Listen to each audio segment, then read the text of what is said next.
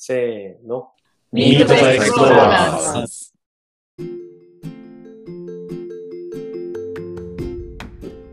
就活の時にもう本当に、まあ、宇宙開発の企業しかもう全然考えてなかったんですけれども、はい。あのちょっとその時に母が体調崩してはい。もうまさに就学は就活始まるかぐらいの時期だったんですけど、はいあ。の割とちょこちょこ大学から実家に帰ったりとかもしててはい。なんかそのまあ両親的にもそのまあ地元和歌山なので和歌山に帰ってこいとは絶対言わないんですけれども、はい。なんか自分長男やしなんか母親ちょっと体調悪いしみたいな。これもしかしてえ帰らなあかん感じなんかな？みたいな感じで思って。あ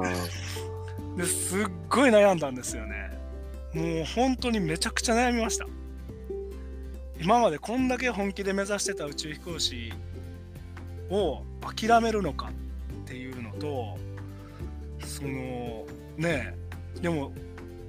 なんか見捨てるって言い方したらあれですけど母親が体調しんどいの分かってんのにそのね他で好きなことをして生きるっていうのもどうなんかなとも思って。ーでもなんかそのそのねうん和歌山に戻るっていうことを手放しで喜ぶ感じの親でもないというか、まあ、それこそ自分のやりたいことを子供にはやってほしいっていうタイプの親なのでうんうん。そこも含めてすごく悩みましたね。なんか僕基本的には路線で言うと食いしん坊な路線なんですけどその、はい。なんか悩んだ時にこう食べ物が喉を通らないみたいなことをその知識としては知ってたしその書物であったりとかテレビでそんなシーン見たことはあるけどそんなまさかって僕ずっと思ってたんですよ。そんなはい。はい。なんぼ悩んだからってそんな食べ物が喉を通らんなんてって思ってたんですけどその時もう初めて1週間ぐらい結構なんていうか喉を通らないというかもう食欲自体が湧かないというかもう自分の未来を考えることに脳みそが全振りしてるみたいな感じでしたねもうほとんど食べずに1週間ぐらいずっと考えてました。どうするのかっていうのを。それがあの第2フェーズですね。宇宙飛行士諦めてた気が大学3年生の半ばぐらいから始まるんですけどきっかけはそんな感じです。急展開ね。そうですね、ほんまに急展開なんですよ。自分の中でも生き方が急に変わったというか、だから今でも思うんですけど、その第1フェーズを生きてた自分と第2フェーズ以降の自分って、ちょっとこう、人生違うというか、うん別の人って言ってもいいんじゃないかっていうぐらい、生き方あの変わりましたね。でも、まあ、そそれそれこそ今聞いて、ね、そのそれだけは思ってたけどやっぱそのお母さんの体調がって言ってやっぱそこでこうちゃんとこう一回考えるっていうところがすごくあのやさ優しさを感じたんですけど。あのあいやなんかそこでこう突きって突きっていくみたいな感じに行く人もまあそりゃいるだろうなと思ったんですね。でもそうじゃなくてそこでまあ今おっしゃったみたいにこう切り替わるぐらい第2フェーズっておっしゃるぐらいこう重く受け止めたっていうところが、うんうんそうですねでもなんかその1週間すっごい考えに考えてはい。出た結論みたいなものはそんなにネガティブな感じじゃなくてはい。あのもうすごい本当にその時思ったのが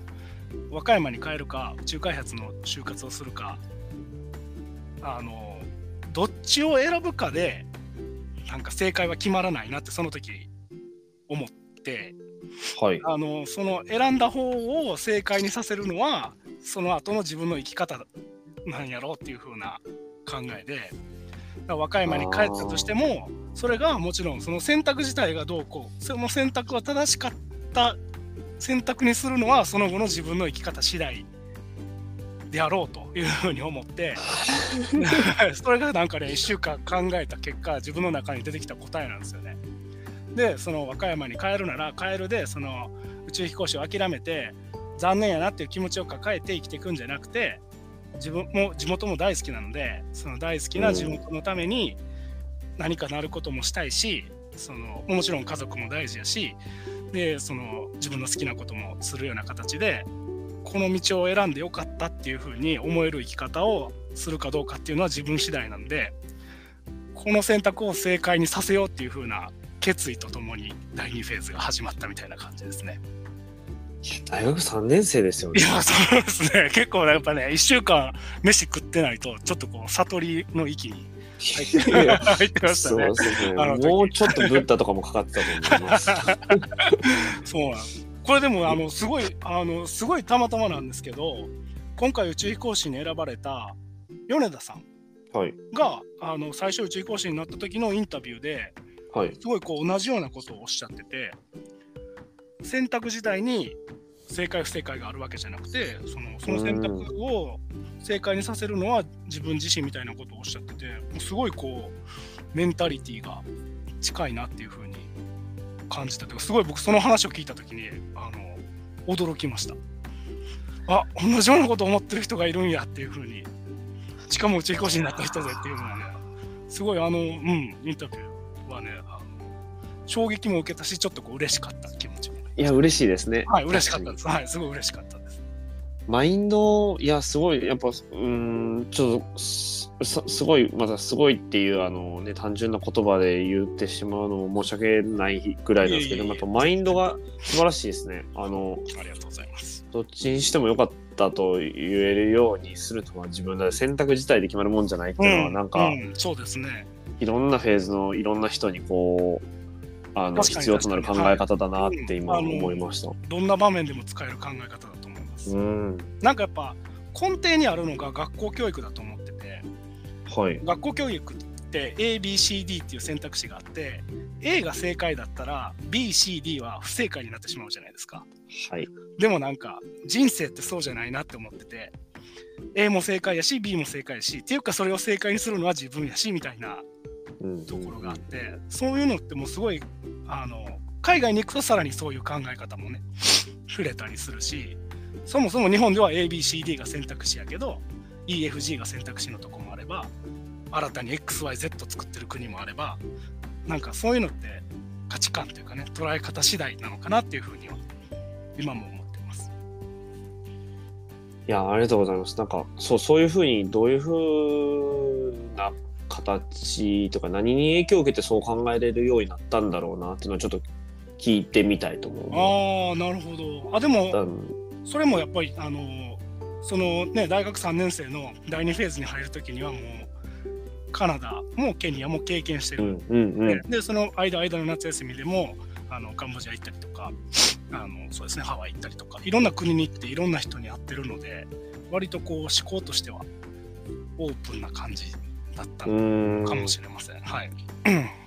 オープンっていうのもあのすごくやっぱあるんでしょうしやっぱ難しいその簡単に答えが出ないようなことにをそれこそケニあの、うん。ケニアの方行った時とかも経験してたりもしたからなんかそこからそういう考えを生み出すことができたのかなと。やっぱその経験から来てるのかなって、うんうんうん。確かにそうなんですね。なのでもう就活はもう和歌山の企業しか受けてないんですよ。それでもそっちの方はいをもう和歌山に選んだねはい、選択肢しかその,、まあ、その時考えてた自分の人生にはないと思って5社ぐらいしか就活してないんですよね。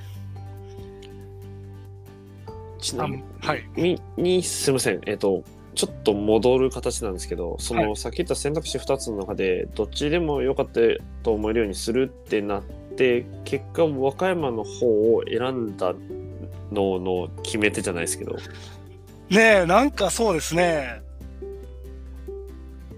うんまあそれなら楽しい方がいいかなって思ったのもあったと思います。多分ねそう本気で目指してた時って充実はしてるけどメンタル的に苦しい部分もあったりとかまあいろんなこと我慢してたこともあったりとかあとはその地元の友達がすごい大好きではい。あの地元の友達たちと一緒にいる時間っていうのがもうすごい好きでなんかうんその2つの選択肢を比較した時にどっちが楽しいかなと思ったら和歌山戻る方が楽しいかなっていうのもあってそうなんでももちろんねそれだけでじゃあ今までこの本気で目指してた宇宙飛行士諦めるのかっていうのも一方であってそこがすごいこう悩ましい葛藤ではあったんですけどそうですね。なんかでも決め手となったのはその和歌山の人和歌山で暮らすってなった時に周りにどんな人がいるのかっていうのがすごく明確にイメージできたしそれは楽しい暮らしなんだよなんやろうなっていうところもイメージできたので、うんうんうんうんじゃあそれはこうね自分が選ぶ人生としてこう正解にしていける生き方なんじゃないかなっていうふうに思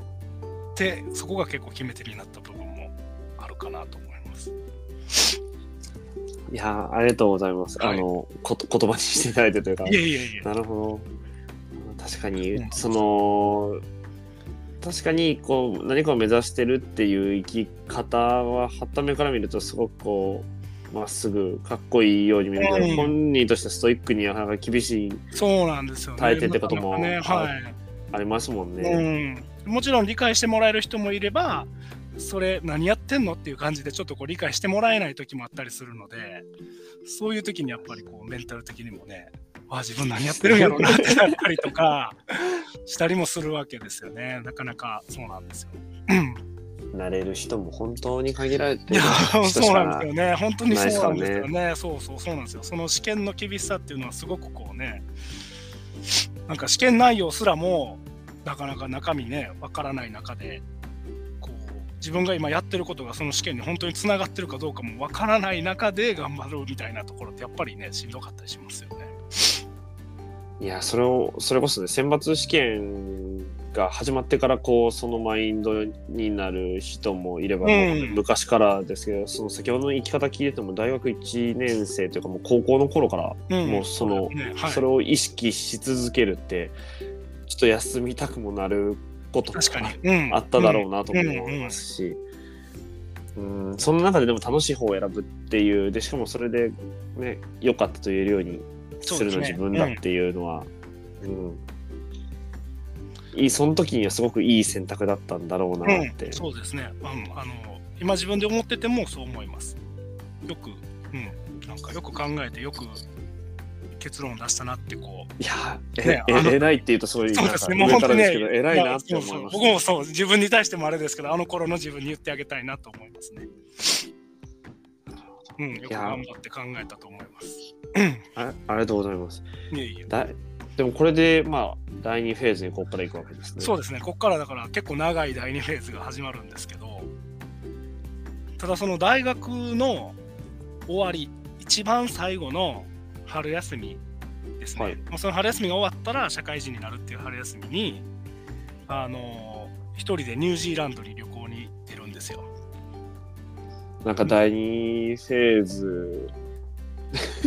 それ第2フェーズの終わりではなくて、第2フェーズの始まりとしてですか？まあそうです、まあ、第2フェーズの最中なんですけど、まあ、それはシンプルにあの卒業旅行みたいな形で、まああの、本当に目的はラグビー見に行こうと思ってニュージーランドわけなんです。はい。まあ、ラグビーやってた頃からニュージーランドすごい憧れの国だったので、一度は行ってみたいなってずっと思ってて、で社会人になるとちょっとなかなか、ね、ゆっくり行く機会もないだろうと思って、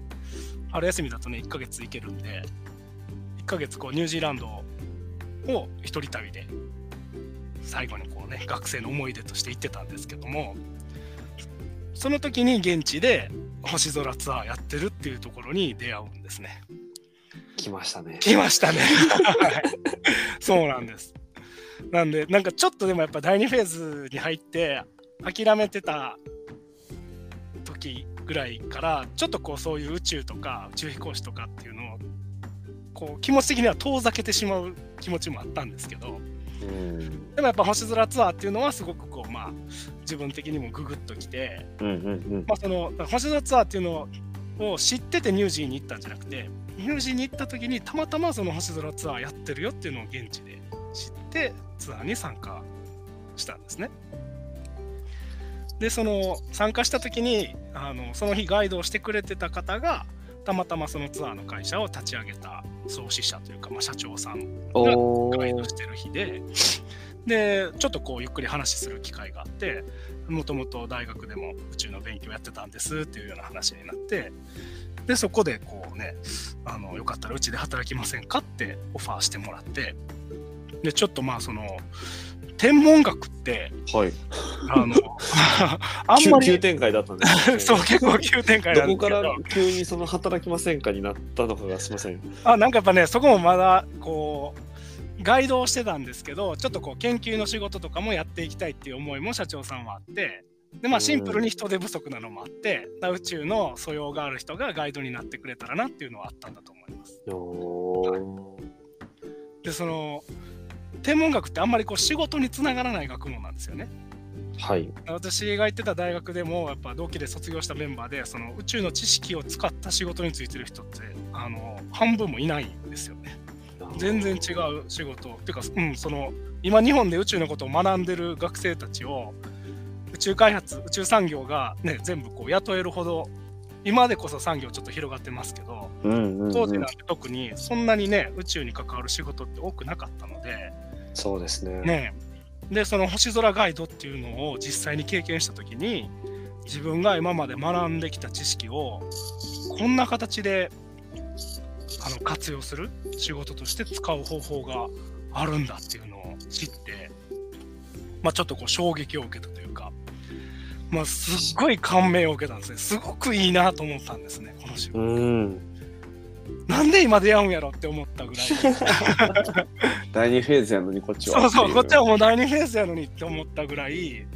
でもまあその、その時はもうね、もちろん和歌山での就職決まってたので、あの働きませんかってオファーしてもらったんですけど、ちょっとごめんなさい、もう就職決まってるんでって言ってお断りしたんですね。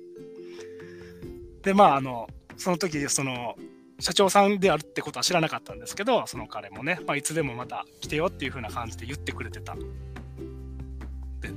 で、それは結構大きなきっかけになってます。旅旅行、あ、で、1ヶ月ってさっきおっしゃってましたよね。はい、1ヶ月旅行で行ってて。で、ツアーはでも、いわゆる1日のツアーみたいあな。そうですね、そのテカポっていう町に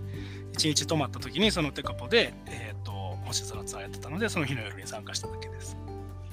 の会話の中で誘われたってことですか？そうですね、まあ、ツアー自体は2時間あるので、はい。その2時間星空ガイドをしてしたりとかしてる中で誘ってもらったって感じです。いや、すいや、なんか、すごい、その、誰にでも変な話、声をかけてたのか、それとも何かこう、会話の中から素養を感じて声をかけてくれたそうですね、ある程度、うん、そういう人には声をかけてたっていうのは聞いたことはあります。度あまあ、そうですよね。でも、うん、カメラマンさんとかもちょっと足りなかったのでカメラやってる人には声かけたりとかあの宇宙話をやってる佐々木さんも誘われたみたいな話。え、本当ですか？はいしてましたね。はい。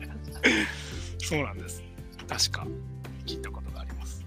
すごいな。いや、そう、狭い世の中、なんか広くて狭い世界だなとねそう思いましたね。なんですよね。そうですね。宇宙分野で言うと狭いかもしれませんね。そうなんですよねまあでもまあもちろんその時は就活も終わってしあの働くそうですね。決まってたんで、まあはい。おお断りして帰国したっていう。ことですよね。はい、はい、帰国しました。でもう本当に土地元の企業ではい。働いてて活性炭を作る会社だったんですけど。はい。なんかその活性炭ってヤシの実の殻を1200度ぐらいで焼いて炭にするんですねはい。だそのヤシの実が取れるマレーシアとかシンガポールとかに関連会社があってはい。でまあ英語も喋れるからっていうのでその関連会社によく行くような仕事をさせてもらってました東南アジア方面の出張ですね。そうですねはい年間20回ぐらい多いっすね。はい、結構多かったです。結構ね、半分ぐらいいましたね。そうですね。で、確かその前回の宇宙飛行士の試験がちょうどその頃ぐらいだったかなと思います。ああ、はい、だと思います。はい。でももうなんか気持ち的には遠ざけてたので、うん。だからもうあんまり見ないようにしてました。なんか誰がなったのかみたいなニュースもすごく気になるけど、もうあかんあかんと思って、なんかもう一度諦めた人間がそんなんもうあかんわみたいな感じで、あとはその工場だったのでプラント設計とかの仕事もしてて。プラント設計ってあの前のテストだと宇宙飛行士になるのに3年の実務経験が必要だったので、はい。これってこのプロント設計とかって3年の実務経験に入るんかなとかもちょっと考えてしまったりする自分がいて。考え始めてすぐ自分で打ち消すみたいな。ああかんかん。もうこんなん考えたらあかんみたいな。もう自分には関係ないんやからみたいな感じで。なんかその目指してた気持ちがすごく強かった分もう諦めた自分への自分自身への失望もあるしうん。もう諦めたからには二度と戻れんからなみたいな自分への戒めみたいなのもあって。うん。すごいこうなんかナチュラルに生きてると考えてしまうんやけどもそれを自分でこう打ち消しながら過ごしてたって感じですね。そう簡単には消えるわけないですよね。ま あそうなんですよね。シンプルに生きてたらファッとやっぱこれどうなんのかなって考えてしまうんで。そうですね。うん。いや、面白い。そうですね。その辺のなんか、うん、面白いですね。自分自身の中での葛藤みたいなのがあって。じゃあ、それが2009年とか10年とかあ、そうですね。ほんまそれ。ぐらいですね。2010年から働き始めて、2013年までその地元の会社にいるんですね。おーそうなんです。で、まあ、ありがたいことに母の体調がすごく戻ってきて、あ、よかった。そうなんです。よかったです。本当にね、元気になってくれて、すごい本当によかった。ですけれども、そうなってくると、なんかやっぱね、あれ、自分が和歌山にいる意味って何なんやろみたいな感じにもなって。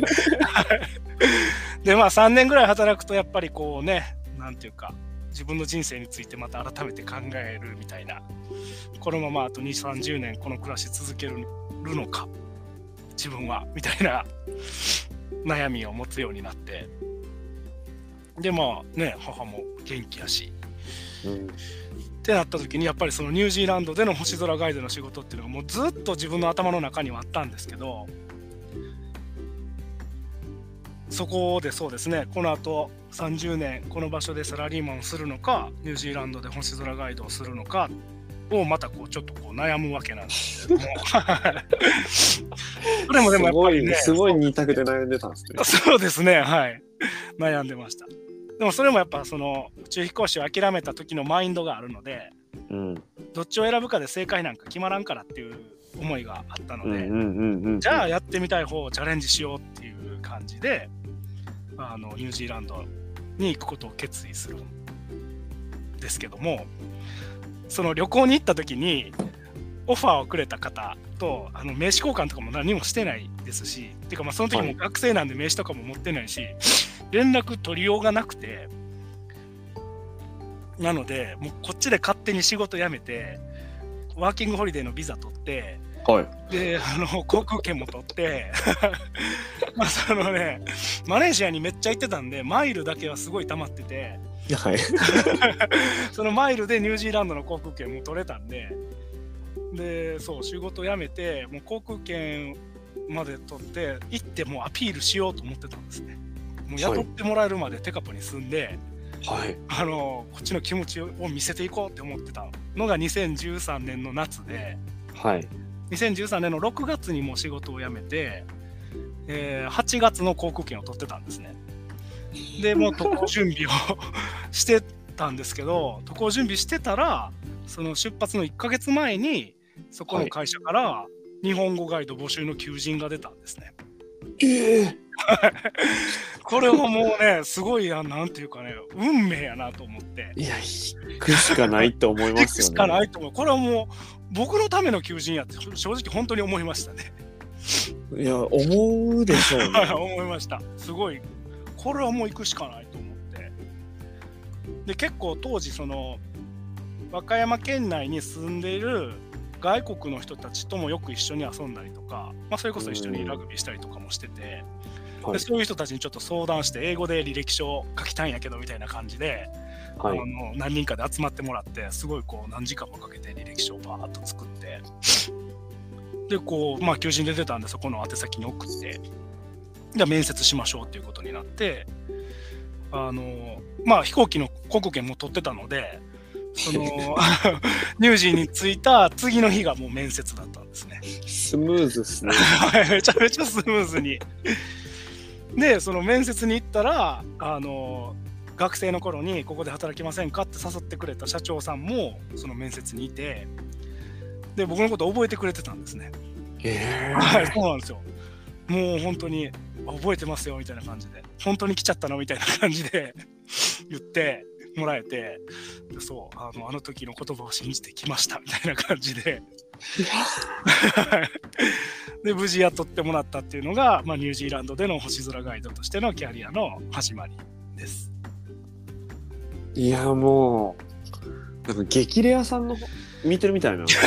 ありがとうございます。ありがとうございます。そのいや人生の物語感がすごくてそうなんです。なかなかね、本当にありがたいことに。いや面白いなそうですね。あの時旅行で出会ってたことも、そのタイミングで求人が出たことも、もうすごいありがたいタイミングで。そこは本当に感謝です。いやでもやっぱそのそこでもねそのさっき言っていた選ぶことだけでは人生は決まらないっていうところがやっぱ一つの指針となってこうすぐ行動に移せたんだなっていうのとか、うんうんうん。全部つながってるなって感じああ、がすごいそうですね。確かにね。そうですね。あの、学生の頃に、その就活の時期に悩んだ1週間がなければ、あのニュージーランドに行くっていう決断をそこまでスムーズにできなかったと思いますね。そこで決めてなかったら日本人ガイド募集も多分見てないでしょしあそうですね。見てないですね。そうですね。いやーすごいな。そういうの本当におっしゃる通り全てつながってるなっていうふうに感じますね。そうなんです。でも宇宙飛行士的にはまだ第2フェーズなので、確かに。星空ガイドをやりながらも、あのでこのガイドってその実務経験に入るんかなって思ってしまったりとかして、ああんあかんあかんあかん考えたらあかんとか思いながらガイドしてて。でそのニュージーランドいる時は星空ガイドの仕事をメインでやってたんですけれどもあの天文台で観測員の仕事もさせてもらってて、はい。えー惑星研究ですね新しい惑星を見つけようっていうような研究が、まあ、ニュージーランドと日本が共同研究でやってる研究があって、はいそ。の観測員の仕事もさせてもらっててこれは実務経験に入るやろうとかやっぱり思ってしまうんですよ それもまたわあかんかんとかあのガイドしてたらやっぱお客さんにあの宇宙飛行士目指さないんですかとか聞かれたりするんですけどもえそういうー、時もなんかちょっとはぐらかしながら、まあ、チャンスあればみたいなことを言いながら、第2フェーズなんでね。いやーでもなんかこうある意味縛るものがこうない状態なのに第2フェーズを続けてたんですねっていうこう。そうですね、そこはなんか、うん、自分的にもすごいかたくなに、なんていうか、自分がもし宇宙飛行士になれるんだとしたら、もうみんなが寝てる間にも自分はどうすれば宇宙飛行士になれるかっていうのを考えて、誰よりもこう強い思いで、誰よりも準備をして、なって初めて対等にあの選抜試験で戦えるっていうふうに思ってたんで、気持ちが一回切れた自分はなんか自分の中ではもう絶対に無理やろなぐらいな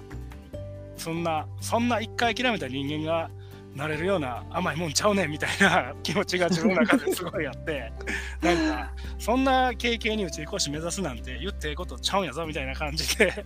自分でそう、うん、なんかね縛ってた感じはありますね。完璧を求めてたところにはあったんですね。そうですね。なんていうかね若さがあったんでしょうね。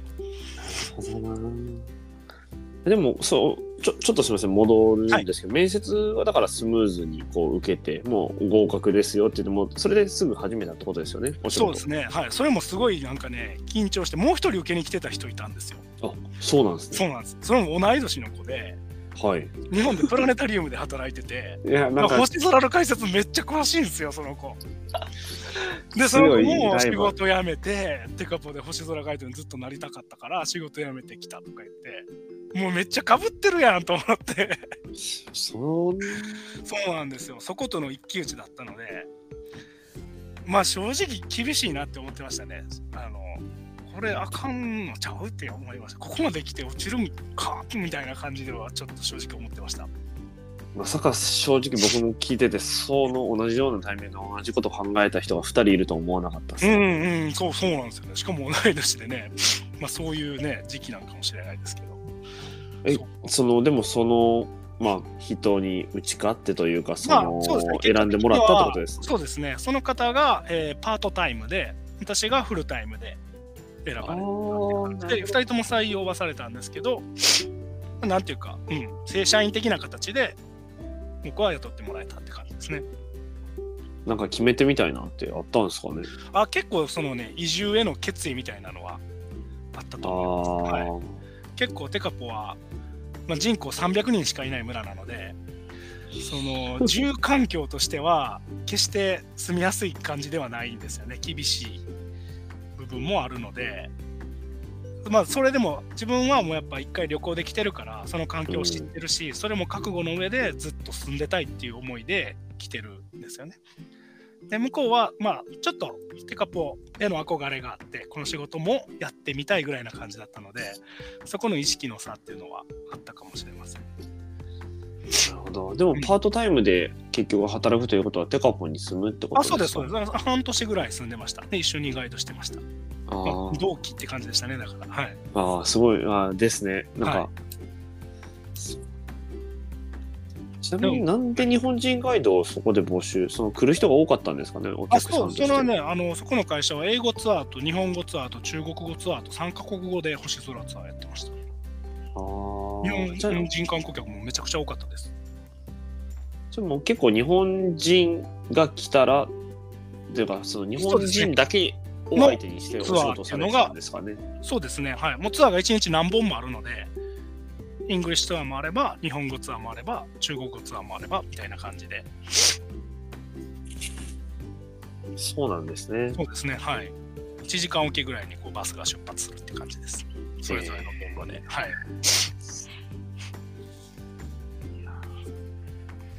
いや、今、いや、すごいすみません。もう、お、おもし、面白いです。お話聞いてて。ありがとうございます。それはもう嬉しいです。そう。でも、うん、ニュージーランド、本当に憧れの場所だったので、住んでてもすっごい楽しかったですし、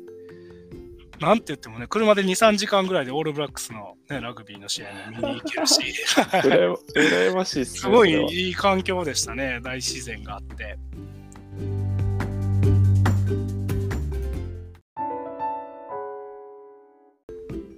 番組への感想は「ハッシュタグ MeetX」M と X は大文字で投稿してください。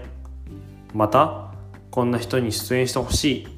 私が出演してもいいよという方はその旨も書いていただけると嬉しいです。よろしくお願いします。